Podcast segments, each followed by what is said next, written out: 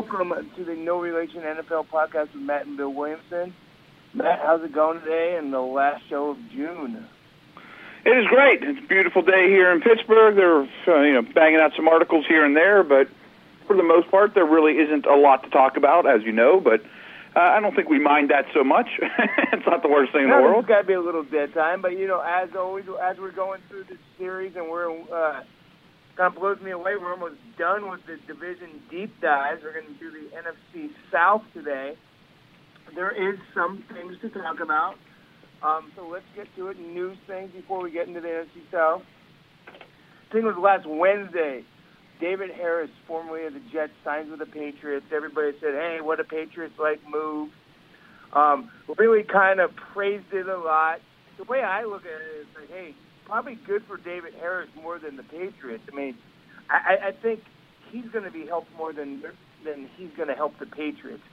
What I'm saying is he might get himself a ring being on this team, um, and I don't know how much he's going to. I think he'll help them mentally, and that's always big for Bill Belichick defensive players. But I mean, is this a really a huge deal? It's interesting. You know, I mean, I like Harris. I've liked his career.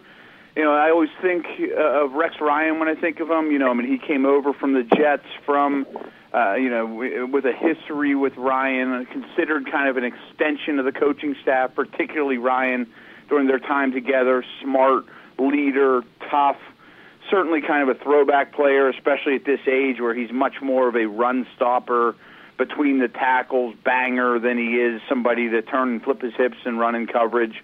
And, and it's never really been his game to begin with.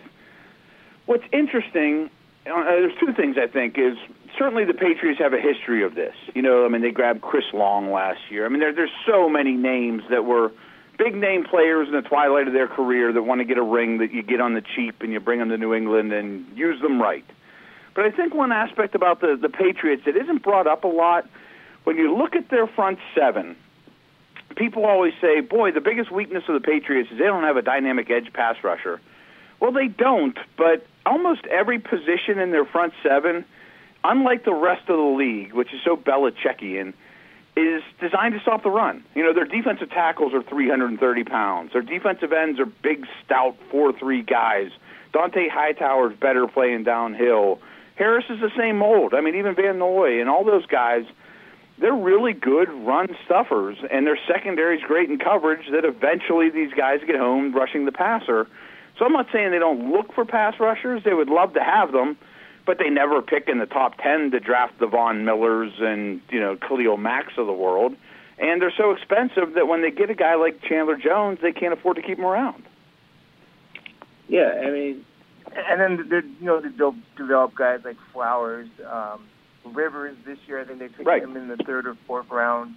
They're excited about him, and let's face it, if you got some ability, they feel like they're going to mold him, and they don't necessarily feel like they have to overdraft anybody, or you know, I mean, that's why they trade some top picks. They feel like they can identify Patriot type guys and coach them up, and, and they'll be fine.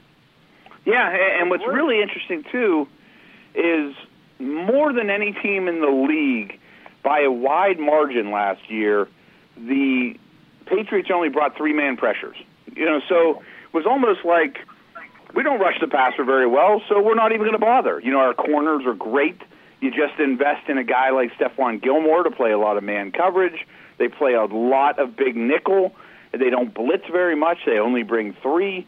And say, okay, if you can dink and dunk your way down the field against eight guys dropping into coverage and really good corner and safety play, best of luck to you keeping up with Brady and Gronk and company. And we can't complain because. And it works. You know, right, right.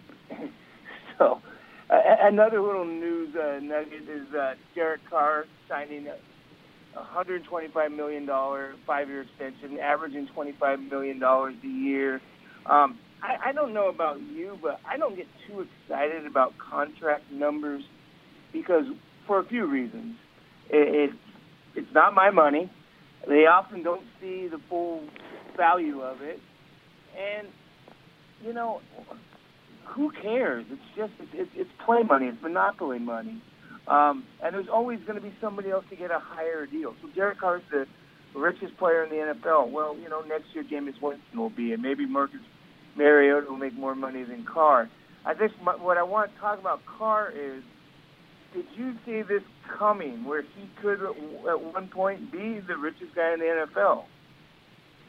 Yeah, I'm with you. Like to me, it's hardly news. You know, I mean, you know, I, I always look at things through a GM standpoint, and I think the interesting quarterback, you know, conversations are: Do you re-sign Cousins?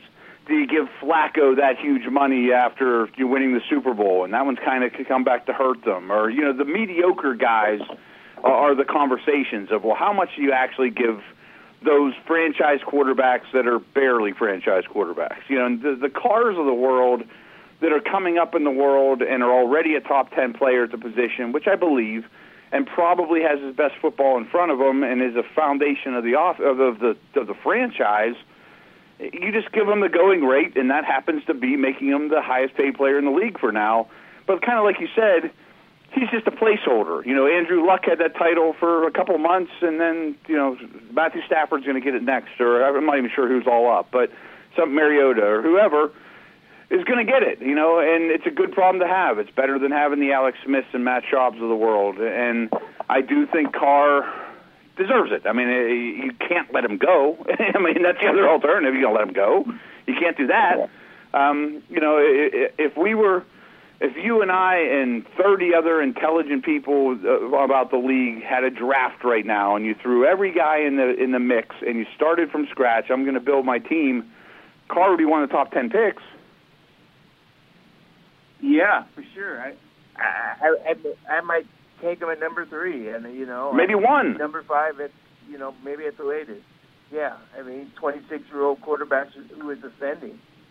Yeah, I mean, he should play for 10 or 12 more years. Yeah, yeah. So yeah, it's exactly. It's the going rate, and what else are the Raiders going to do? I mean, this this is this is the GM who drafted Howard Wilson in the fourth round and traded for Matt Flynn and Matt Schaub in two years before seeing Carr fall to him. Of course, he's going to sign Carr. You know, I mean, Ray yeah, McKenzie right. knows that Derek Carr is the reason why this team is turning around. You know, he's the primary reason. I 100% agree. And I also think they've done a very good job of catering to his strengths and weaknesses and giving him, you know, people around him. I mean, in my opinion, you know, the biggest knock on him coming out of Fresno State, and part of it was because his last name's Carr and not Williamson, right. was, you know, how does he handle pressure? And I think that was a legitimate issue. And, you know, he played a spread in college. So what do the Raiders do? They invest more in the offensive line than anybody out there. You know, they, they he uh, deals with a little less pressure than the average Bear. That's smart. Yeah, you know, we've always talked about Eli Manning. If his name was Johnson, maybe he wouldn't be looked the way he is.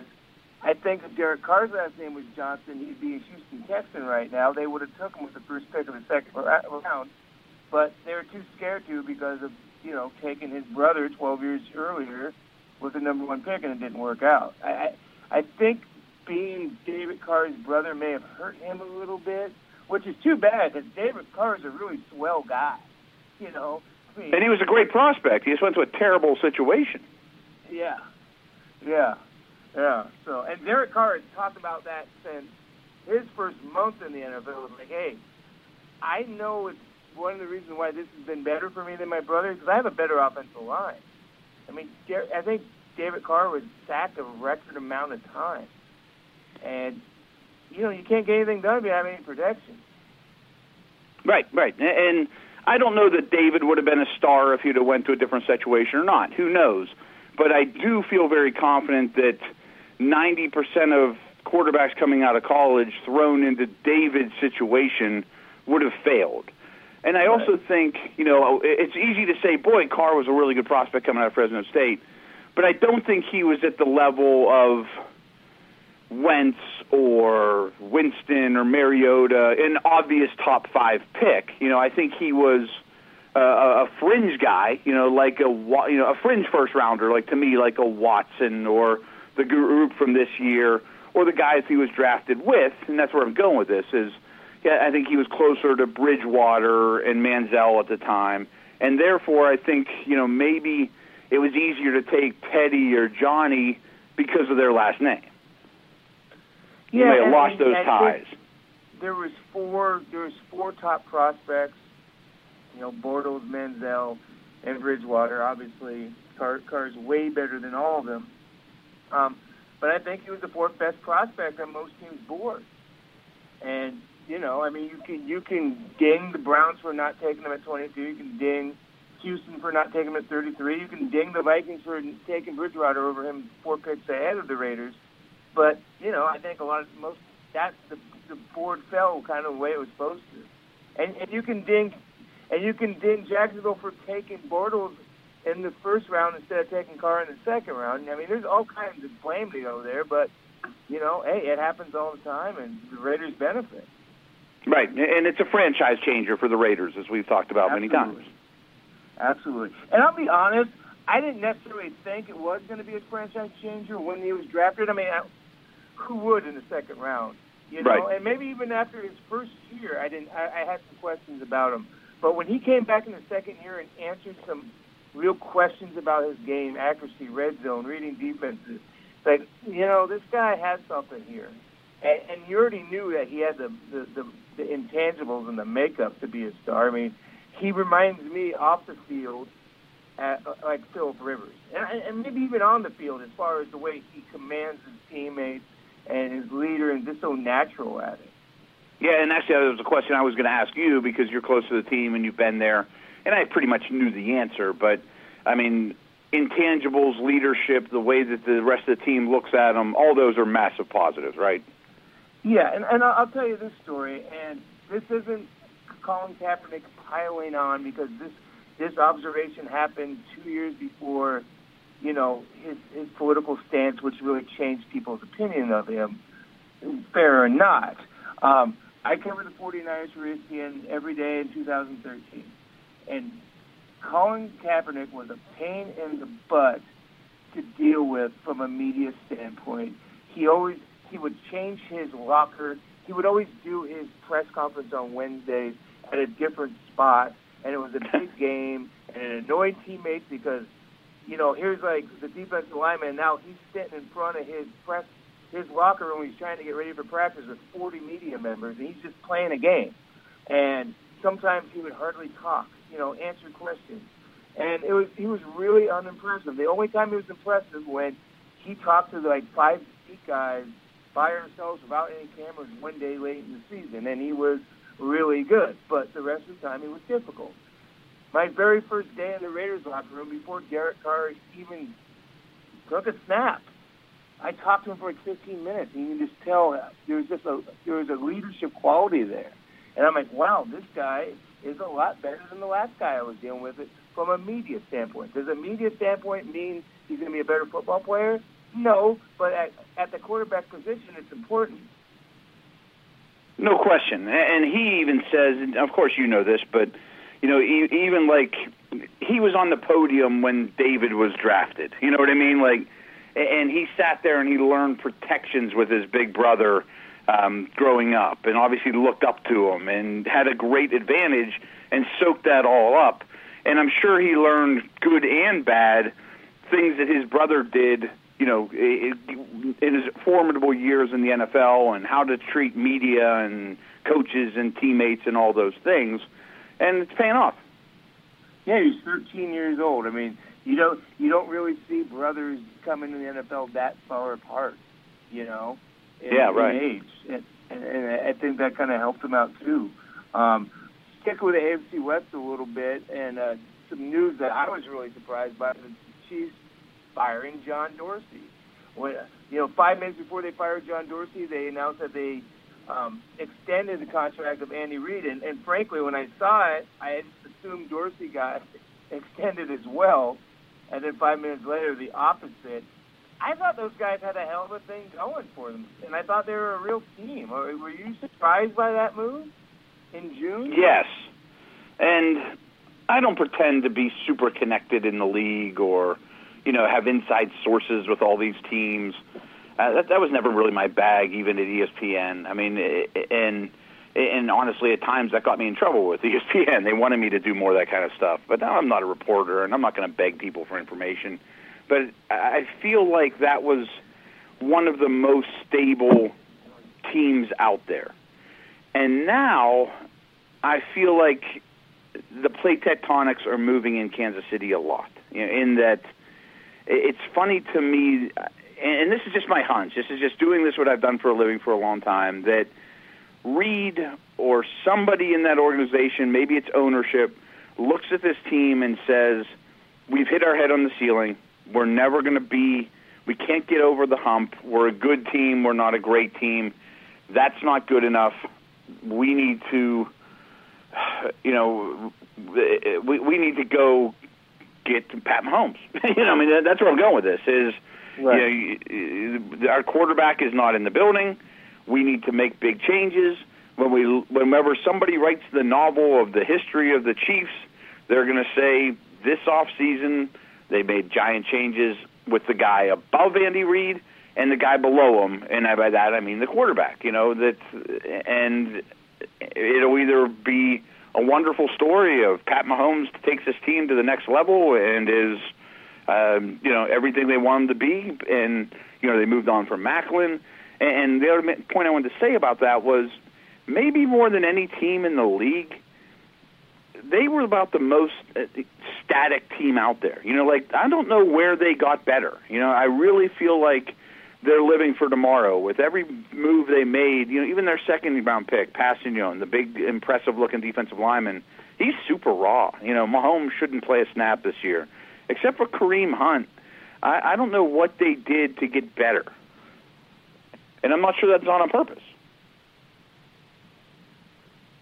Yeah, I, I, I worry about the Chiefs a little bit, and uh, more from the more from the Dorsey thing, and, and I, I can't deny that they I don't they haven't gotten better, but part of their gig was that they're stable and there was great leadership mm-hmm. between Dorsey and, and Reid, and they were a package deal. And hey, they took over a team that had the number one pick in 2013, and they and they went 43 and 21 with Alex Smith as their quarterback in four years went to the playoffs three times. That is really successful. I don't know why there would be change needed, and obviously they felt change was needed. So that just kind of scares me. I just wonder is something going on there. Yeah, and I bet there is. You know, I mean, it, uh, why would you move on from a guy that's done his job well? Yeah, and, uh, and they're hiring his replacement. You know what I mean? Right. Right. It's not like it, okay, it is we're going to do a different structure. I, I just it just smells funny to me. I agree. I 100 agree. Yeah, yeah. So I mean, that's something we'll keep our eye on and see if it, if it costs them on the field. Um, the last thing I want to talk about, and it's going to go, take us right into the division, is Nick Fairley is uh, you know on it doesn't look like he's going to play this year because some heart issues. The Saints have taken some hits this offseason, haven't they? I feel like this has been the hardest off season, or the you know the team that's been hit the hardest this off season, um, without question. I mean, unless I'm overlooking somebody, you know, because Max Unger's a foundation player for them. He's hurt. I can't seem to dig up enough information to think, you know, where, where are they thinking his his recovery is. But he's one of the better centers around. Um, Armstead, the left tackle, is loaded with ability and is is um, career arc seems to really be on the rise, but he's out a substantial amount of time. I think a lot of people unfairly look at, I didn't mean to say that, unfairly look at Nick Fairley and say, boy, you were overdrafted and you've been a bust and you're lazy. I don't know that that's the case. I mean, I thought he was a very good player for the Rams, a very important and you know quality player for the Saints that deserved the contract they gave him you know the they've done an awful lot to try to get better on defense. It hasn't really worked, but it's not for lack of trying. And I think he's a good interior pass rusher, and I was really excited to see him next to Sheldon Rankins, who I'm really high on. So this is a big blow, and all three of those things are potentially gigantic, and you know this, they they can't afford it. And you know we're about to talk about this this division, and, and I, I said on my Locked On NFL podcast, I did a divisional ranks just recently that I think this is the second best division in the league, next besides the AFC West. I mean, I think that there there's star power here, and it's extremely deep. I don't see a bottom tier team at all, and so therefore there's not a lot of room for error. And if you're the Saints, that might be enough to keep you back from where you need to be or want to be. So you think this division is better than the NFC East? I do. Uh, I, I think Atlanta is better than any team in that division, and I think the other seven are all about the same. You know, the, the every team wow, from the East, include and the, the other three from this division.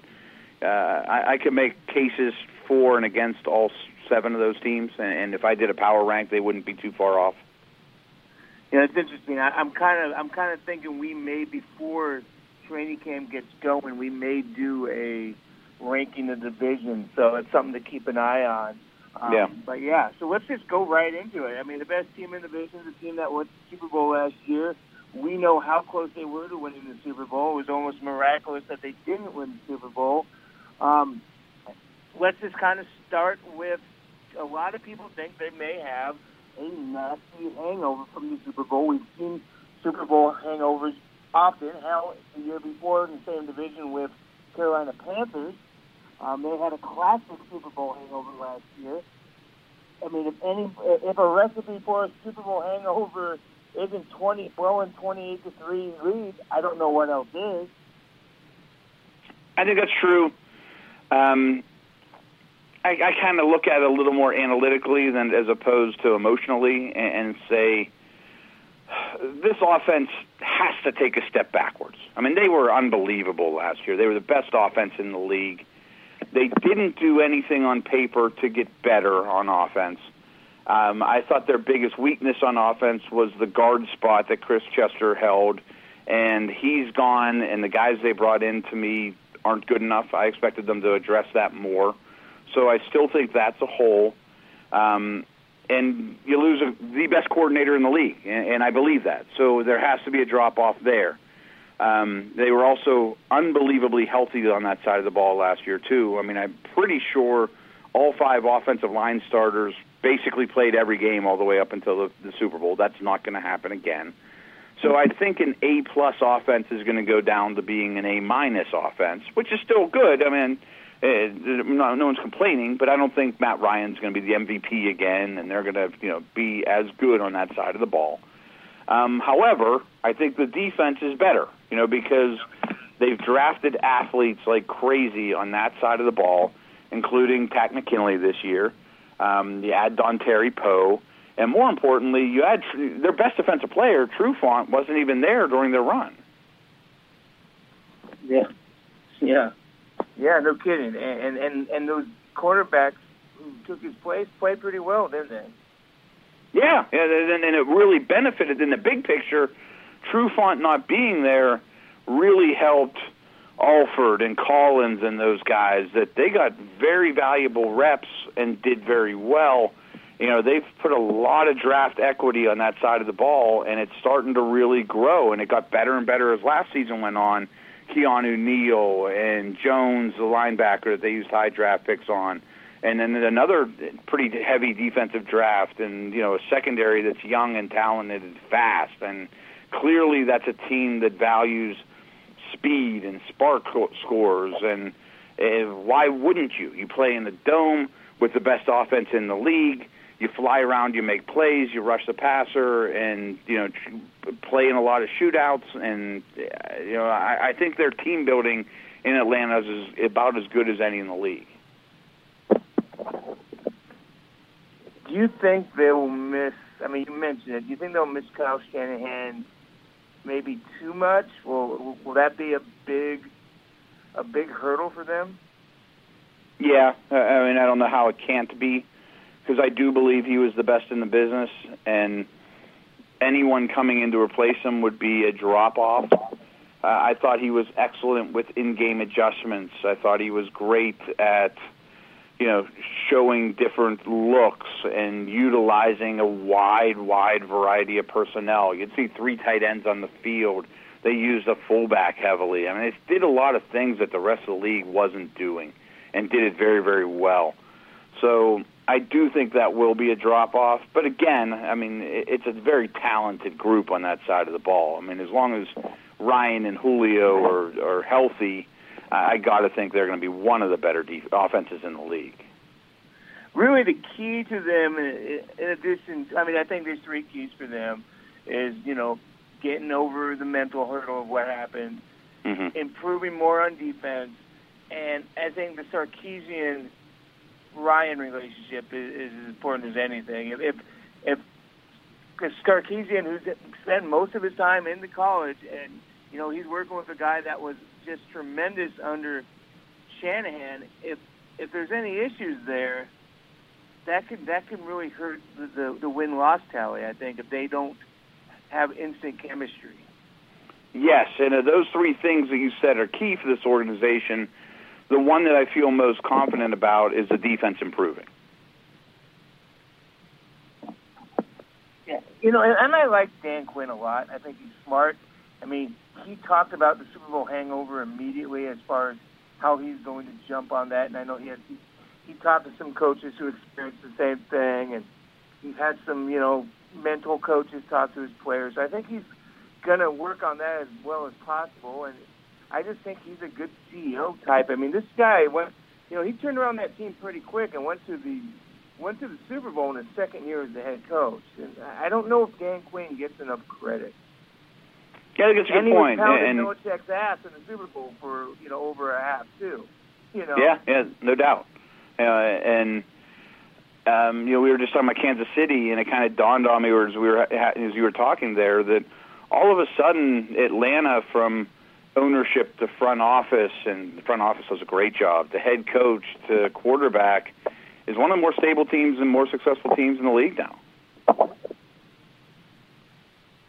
And- you, know how they did it, and I think you appreciate this, is they really stockpiled front office talent. You know, I mean, Yeah, Dimitroff showed no ego, and they brought in Pioli and a few other guys. I think there was like, wasn't there like four former? I think wasn't Phil Emery there, and maybe Del, uh, Devaney. They all have roles, and these are all smart, experienced guys. And if there's no egos involved, that type of you know front office leadership can really help turn around a team, and I think that's what we're seeing in Atlanta. Yeah, I mean, I really get the impression that it's one of the class organizations in the league that wants to win. And, believe it or not, people, not every team in the league wants to win as much as others. Well, I I know what you're talking about, but let's expound on that. What, what's what's their bottom line? I mean, to me, I mean, Atlanta wants to win as much as anyone. They're putting as much resources into winning and doing it right and building as much as any team in the league. And I just don't think every team does it to that degree. Yeah, I mean, hey, and, and if you don't believe it, just look at the standings year after year and see some of the teams that Right. you know continue to flounder. So, anyways, let's go to a team that was really pretty close to kind of unseating, to beating out Atlanta in the in the South, and that's Tampa Bay. I think they've done a nice job this offseason. They're going to get better anyways because of their young talent. Um, this team could make a real splash this year, couldn't it? Yes, and I'm a huge Winston believer. Um, I like the coaching staff. I like their aggression to get better this offseason and surround Winston with talent. And the defense finished very strong last year, and I think they'll continue to be quite good. But I also think a lot of analysts are maybe jumping the gun a little with Tampa. That people are talking about this is a team that's ready to really explode, and they might knock off Atlanta, and they're an easy playoff team. I think they're good, um, but I wish they'd have done more with their offensive line. They really ignored it. Um, I'm a believer in Doug Martin, and I think he's going to have a big year, and all the reports are strong. But he suspended the first three games, and what if he doesn't? you know, I mean, he's certainly not a sure thing. Um, I love Winston, and I love the weapons they put around him. But is that enough to make this a 11 and 5 type of team if there isn't much of a running game or the offensive line is questionable? And I think that there's a better chance that the running back position is stable than the offensive line situation. And I don't love the secondary. You know that uh, Hargrave had a rough rookie year. Grimes is very up in age. The safeties are very ordinary but I like the front seven. And clearly, one thing Tampa did this that, that was a priority for them was they're known as a fast, aggressive, one gapping type defense, and That's great, but they got gouged up the middle some. Well, they went out and signed Baker, you know, a big nose tackle type body from Washington. And then they drafted a linebacker, Beckwith, that people didn't think would go that early because he's really just an old school run stopper. Well, that's something they wanted. They wanted to get big and physical up the middle because they lacked that. But I mean, they do. There's going to be some offensive passing game weapons. I mean, oh, they yeah. got OJ Howard and they got Brate. You know, they got Howard in the draft, and Brate was good last year. They had Jackson. I mean, they're, they are going to score some points. Yeah, and I'm very intrigued with them. I mean, what I just said was kind of negative, and I didn't mean it that way. I just thought people might be getting a little ahead of themselves with this team, but they're going to be a blast to watch. And they've got DeSean Jackson taking the top off, and I think Mike Evans is very much a star in the making, and as is Winston, and double tight end set that can uh, rival anyone out there, and even a guy like Godwin that they kind of fell in their lap in the third round. They have a lot of playmakers. Wouldn't you say Howard was one of the you know top of the draft steals? Oh yeah, uh, I mean, uh, I very much believe that if you told you know the, the, if you asked the, the front office in, in Tampa, do you gave them truth serum? Do you think you had any chance to get OJ Howard? They would have said no. Right. And, and then that's why these guys do it, man. That's you know for the chance for that kind of lottery ticket to fall to them. You know. Yeah. So, and I don't know that he'll have a huge rookie year. I, I just think that he's going to be a very good player. Do you think this could be a playoff team? Can be, but I think the NFC's tough. You know, I mean, if they were in the AFC, I'd feel a lot better about it. Not only is their division tough, but their conference is tough. I probably think they're the second best team in the division, but I really think Carolina, Tampa Bay, and New Orleans are clumped pretty close together. Talk about Carolina a little bit.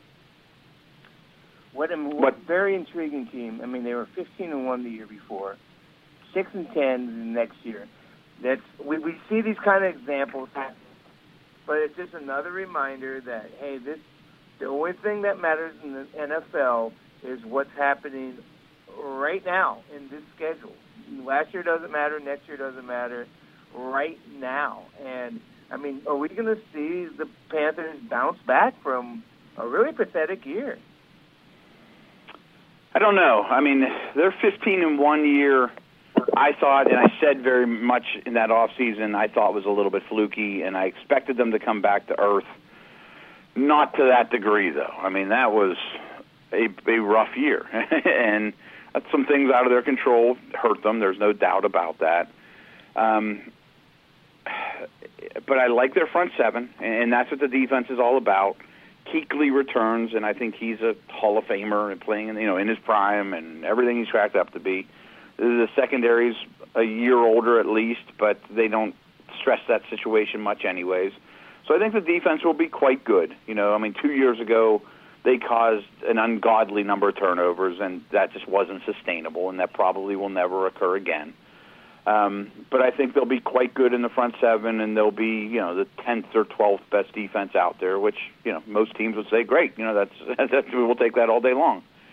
The wild card to me is Cam, and I wonder when the book is done on his career, are we going to say 2016 was or 2015 was the outlier, that MVP year that he was an okay player. He was a good guy, you know, a good quarterback, uh, a unique talent.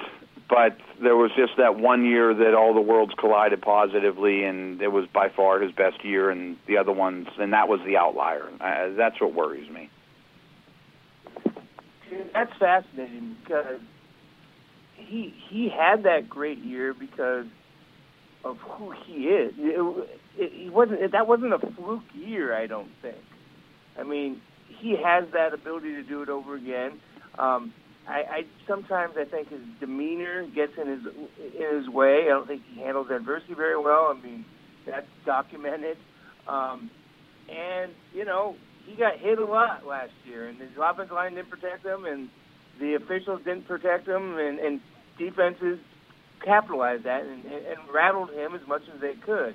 Um, has the offensive line improved enough to give him a better chance? I don't know, but I think they they have to change how they play offense, and he has to change how he plays quarterback. Um, I think he's at a career crossroads where, you know, they they overspent like crazy on Kalil to be their left tackle, but you know his brother's there and they know a lot about him. I mean, maybe he's an upgrade, and, and then they fell into to Moton, uh, and I think he could be a quality right tackle, but he's going to be a rookie. I like the interior of their offensive line quite a bit, but it all comes down to how you're going to use them. You know that uh, philosophically, what this offense did was we're going to base a very diverse running game around the legs of our quarterback. We're going to have huge wide receivers because our quarterback's not that accurate. He needs a bigger window to throw into. And plus, you would think that the Benjamins and Funchess of the world would be above average blocking receivers, too, because you run the ball so much as well. We're going to be big and physical and slow, you know. And you know, if you look at that team before the draft, they lack quickness, they lack speed at all skill positions, you know. And they were just going to beat you to death with a big, powerful quarterback and Jonathan Stewart, and you know, run after run, and take deep shots with big receivers. And it worked two years ago extremely well. But eventually, and it always comes down to this with quarterbacks, and we talk about with Kaepernick and RG3 and these guys too, that you got to operate from the pocket more. You know that defenses get fa- faster, or you know uh, quarterbacks get older and defenses don't. And I know Cam's Superman, but can only take so much pounding, and you can't treat your quarterback like he's Mike Alstott week after week. It eventually catches up to you, and so therefore it's pretty clear what they did. You know, we're going to go get playmakers with quickness and speed in the draft, and McCaffrey and Samuel and hopefully we'll have more short passes for Cam. And you know, uh, instead of my first read's not there, I'm going to tuck it and run. I can dump it to these guys, and they'll make plays and have other guys with the ball in their hands. Will he adapt his play? None of us know that. I'm sure the Carolina staff doesn't know that, but I would think his body is telling him he better. Yeah. I mean, but but none of us think he's ever going to be Tom Brady. That picks was McCaffrey picked to Carolina. You talked about, you know, how the diversity of the running game. I mean, is he going to help out Cam? Is he going to help out the Panthers? Are you a, McCaffrey believer? Is he a guy that we can see make a real run for Rookie of the Year? Yeah, I love him. I mean, I, I think he's a great player, a great returner. Um, people I know at the combine said McCaffrey is the best receiver here, and they're not talking about running backs. They're talking about everybody that was at the combine he's the best receiver here. So it wouldn't even shock me that he's not only a running back, but he might be their number one slot receiver too. So you might see formations with your personnel groups with Stewart, Olsen, Funchess, Benjamin, and McCaffrey as your pure slot receiver. So I'm not positive, and I think this is where some people are jumping the gun on him. That I'm not sure that he's necessarily Stewart's replacement or is he just going to be a different style player and a year from now they draft a 230 pound running back too? Right. And Cam's going to have to get rid of the ball quickly if the yeah. offensive lineman's still going to struggle. I mean, McCaffrey's a good way, good way to get that, you know, get that done, isn't it? Yes, and Samuel's kind of a wild card too, in that he's very fast. Um, is he going to be the new Ted Ginn? Or is he going to be a guy you give reverses and bubble screens? And he had quite a few carries at Ohio State. You know, are they going to use him and McCaffrey very similar? And or is Samuel just going to run fast down the sidelines like Teddy did? So I mean, this is another team that very intriguing. We really don't know which way they go, what their ceiling can be. Um, can this be a playoff team? I ask the same question about Tampa Bay. Yeah, I think so. I think every team in this division can be a playoff team. Um, you know, we're all guessing with them more than other teams because uh, three years ago they would not have drafted McCaffrey and Samuel. You know, the, uh, their moves, where they're putting their money and you know their resources, tell us that they're going to change how they play football on offense we'll see if Cam does, and we'll see if the play calling does, you know, or on third and four, are they going to run quarterback power again, right into a 300 pound defensive tackle? you know, we'll see. So, I mean, let me ask you this question: Could you see a scenario where, in three years, Cam Newton is out of the game, or a, or a you know backup quarterback somewhere else? No, not a backup quarterback. I mean, if he's out of the game, it would be because he's broken, not because right. you know. I mean, he's a super talent, and I don't love his style of play because accuracy is always going to be a problem. And um, like, like I said, I mean, he's never going to be confused with Tom Brady. We, we're not going to. That's not sugarcoated. Before you know, at the line of scrimmage or um, the way he plays the game, and eventually, you know, that runs out. But could he transform himself and have a Big Ben like career? Maybe you know what I mean. Like Uh, eventually, you got to rely on the brains more than the brawn, and I hope that this off season we see more of that. I don't think he'll ever be super accurate, but he's just so unbelievably talented. He's basically going to be a starter as long as he wants. You know, there, he, he's he's more freaky than any quarterback in the league to me. And I do think he is a guy that can use his brains. I think he's a pretty yeah. savvy guy. I'm not implying he's dumb at all. He just yeah, doesn't no, play no, no, a cerebral brand of football. Yeah, yeah. I, but what I'm saying is, I, I think the approach that you're suggesting that he could take, I think he's capable of doing it if he wants to. You know, he's he's kind of a he. I think he enjoys being a superstar. Um, you know, and I think he enjoyed going to the Super Bowl. But let's see him go try to win the Super Bowl. You know what I mean? and I don't know him personally, but I do think his actions are not childish, but more immature than you know many quarterbacks in the league. But you know, I also think that that could be uh, you know enthusiasm and rub off on his teammates in a positive way too. And I, I think he has a good. I think him and Ron Rivera are good fits. Ron Rivera is a very measured thinking guy, a former player, you know, former linebacker. So he's tough, but he's also very, you know, bright and and and and he's not he's very unexcitable. So I think he's a good I think he's a good calming factor for the quarterback. So I, I would like to see that combo stick together for a while. You know, I, yeah. don't, I don't know if Bill O'Brien and Cam Newton would be a great pairing, but Ron Rivera and Cam Newton, Newton is a good pairing. I agree. I agree. I mean, that's a hard thing to comment on sitting on the phone with you, but you know, not being there. But it, it certainly has worked, and yep. you don't hear anything about friction, and what you know about both people do seem to complement each other one, well again. You know, one, once again, they're well. You know, and I do think you know that this, and I've said it many times about Carolina. They know who they are, you know, and they have a plan in place. They don't really, you know, uh, I think they self scout as well as any organization out there. You know that right. we know who Cam Newton is. We're going to build around him, and now we're we've realized that that's run out to some degree. So we need to change things up a little bit and make Cam's life easier, as opposed to just throwing it all on his plate and building around him that way. So I think they have a. I think they're a strong organization. You know, the, the last thing I want to say about this team is, and, and you mentioned Tampa Bay saying how fun they're going to be on offense.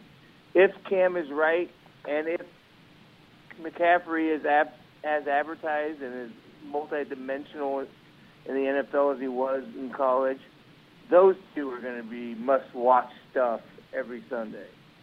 Yeah, you know, I mean, again, I mean, Olsen's not going away. I think Funchess is a little bit better than we thought. Benjamin has done some things. He's not my favorite, but um, again, I mean, there's a, and I don't think Stewart's done. You know, that you mix in now McCaffrey and Samuel. You know, the blocking should be better. That there's a chance that this offense is pretty dynamic. Yeah, yeah. We, we talked a little bit about the Saints uh, earlier, and you know all the injuries and, and things. I, we're wrapping up on them. Um, you know, they got two Hall of Famers in that backfield with Brees and and Peterson. We we know Brees is probably going to have another big year because he always does, and he's already old. he was old last year. He's old the year before. Um, can can that presence of Brees and a pretty good offense help Peterson be dynamic for one more year? And I'm not talking 1,800 yards dynamic. I'm talking maybe 11, 1,200 yards dynamic. I think so. I really do. And I do some fantasy things, and I want him on my team, and I'm kind of going to go down swinging with if anybody can do it, it's him. You know, like usually if you if I wrote a script about a what a 32 year old running back that's you know changing teams and is this going to be Franco Harris with Seattle or you know O.J. Simpson with San Francisco?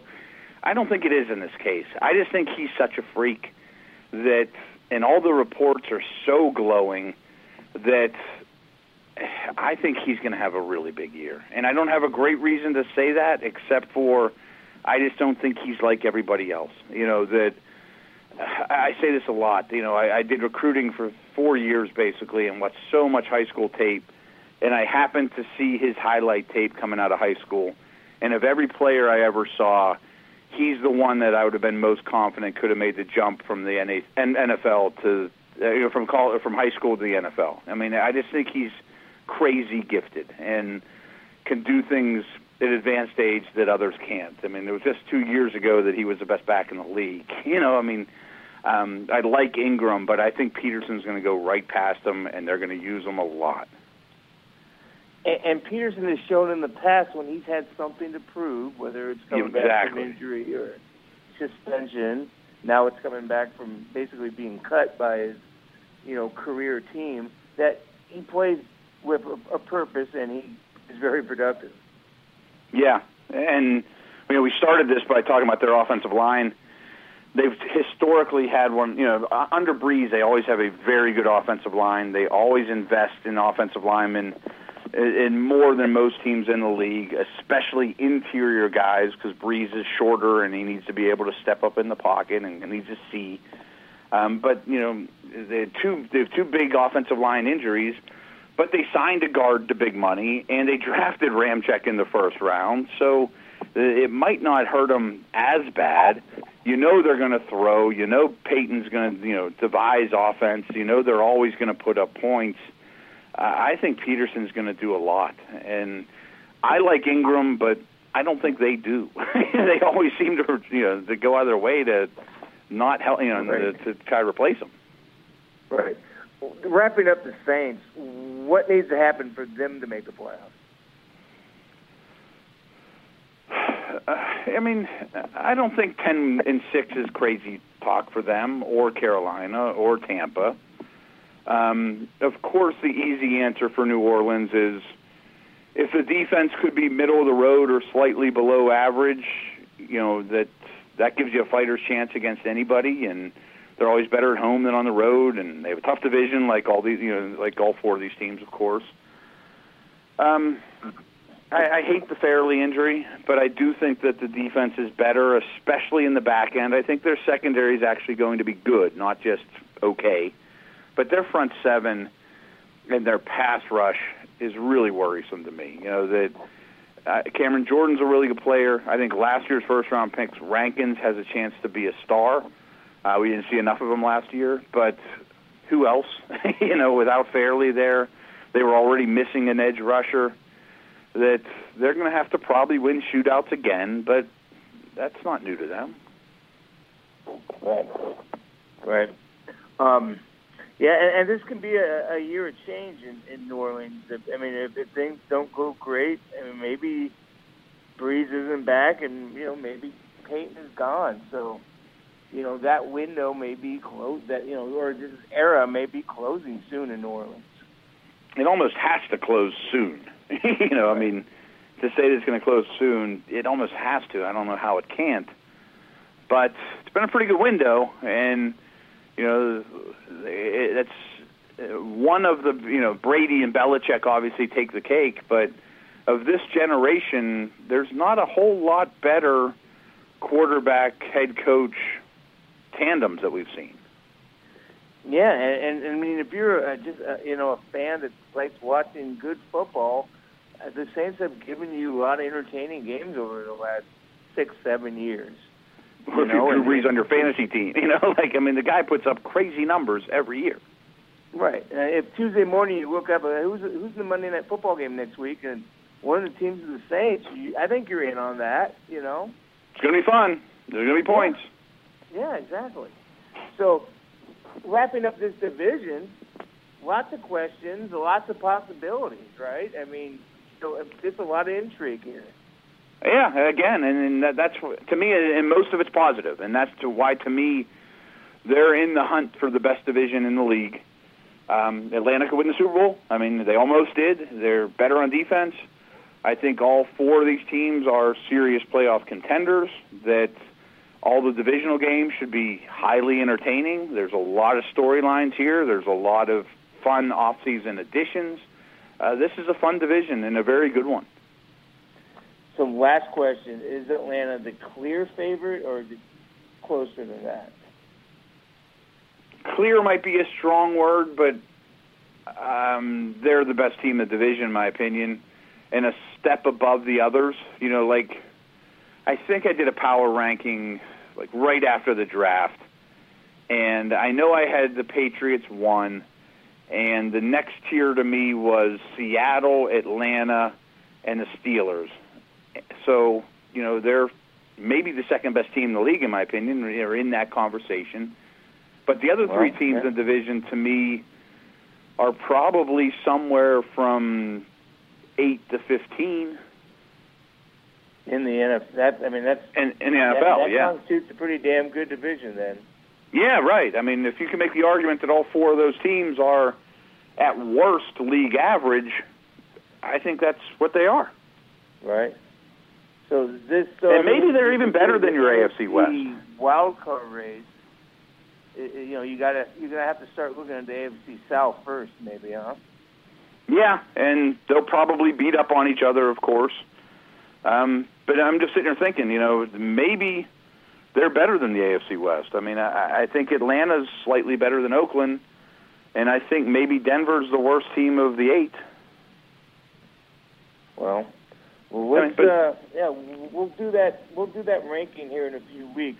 Next Okay. week we're going to wrap up the deep dives of the division with the NFC West, um, and you know there's maybe one of the weaker divisions, but there's certainly at least one really quality team there.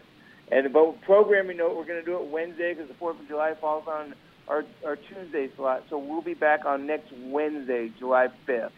So Matt, good to have a happy Fourth of July. Thanks for doing this, and we'll talk to you next week. Thanks for listening to No Relation NFL podcast with Matt and Bill Williamson, everybody.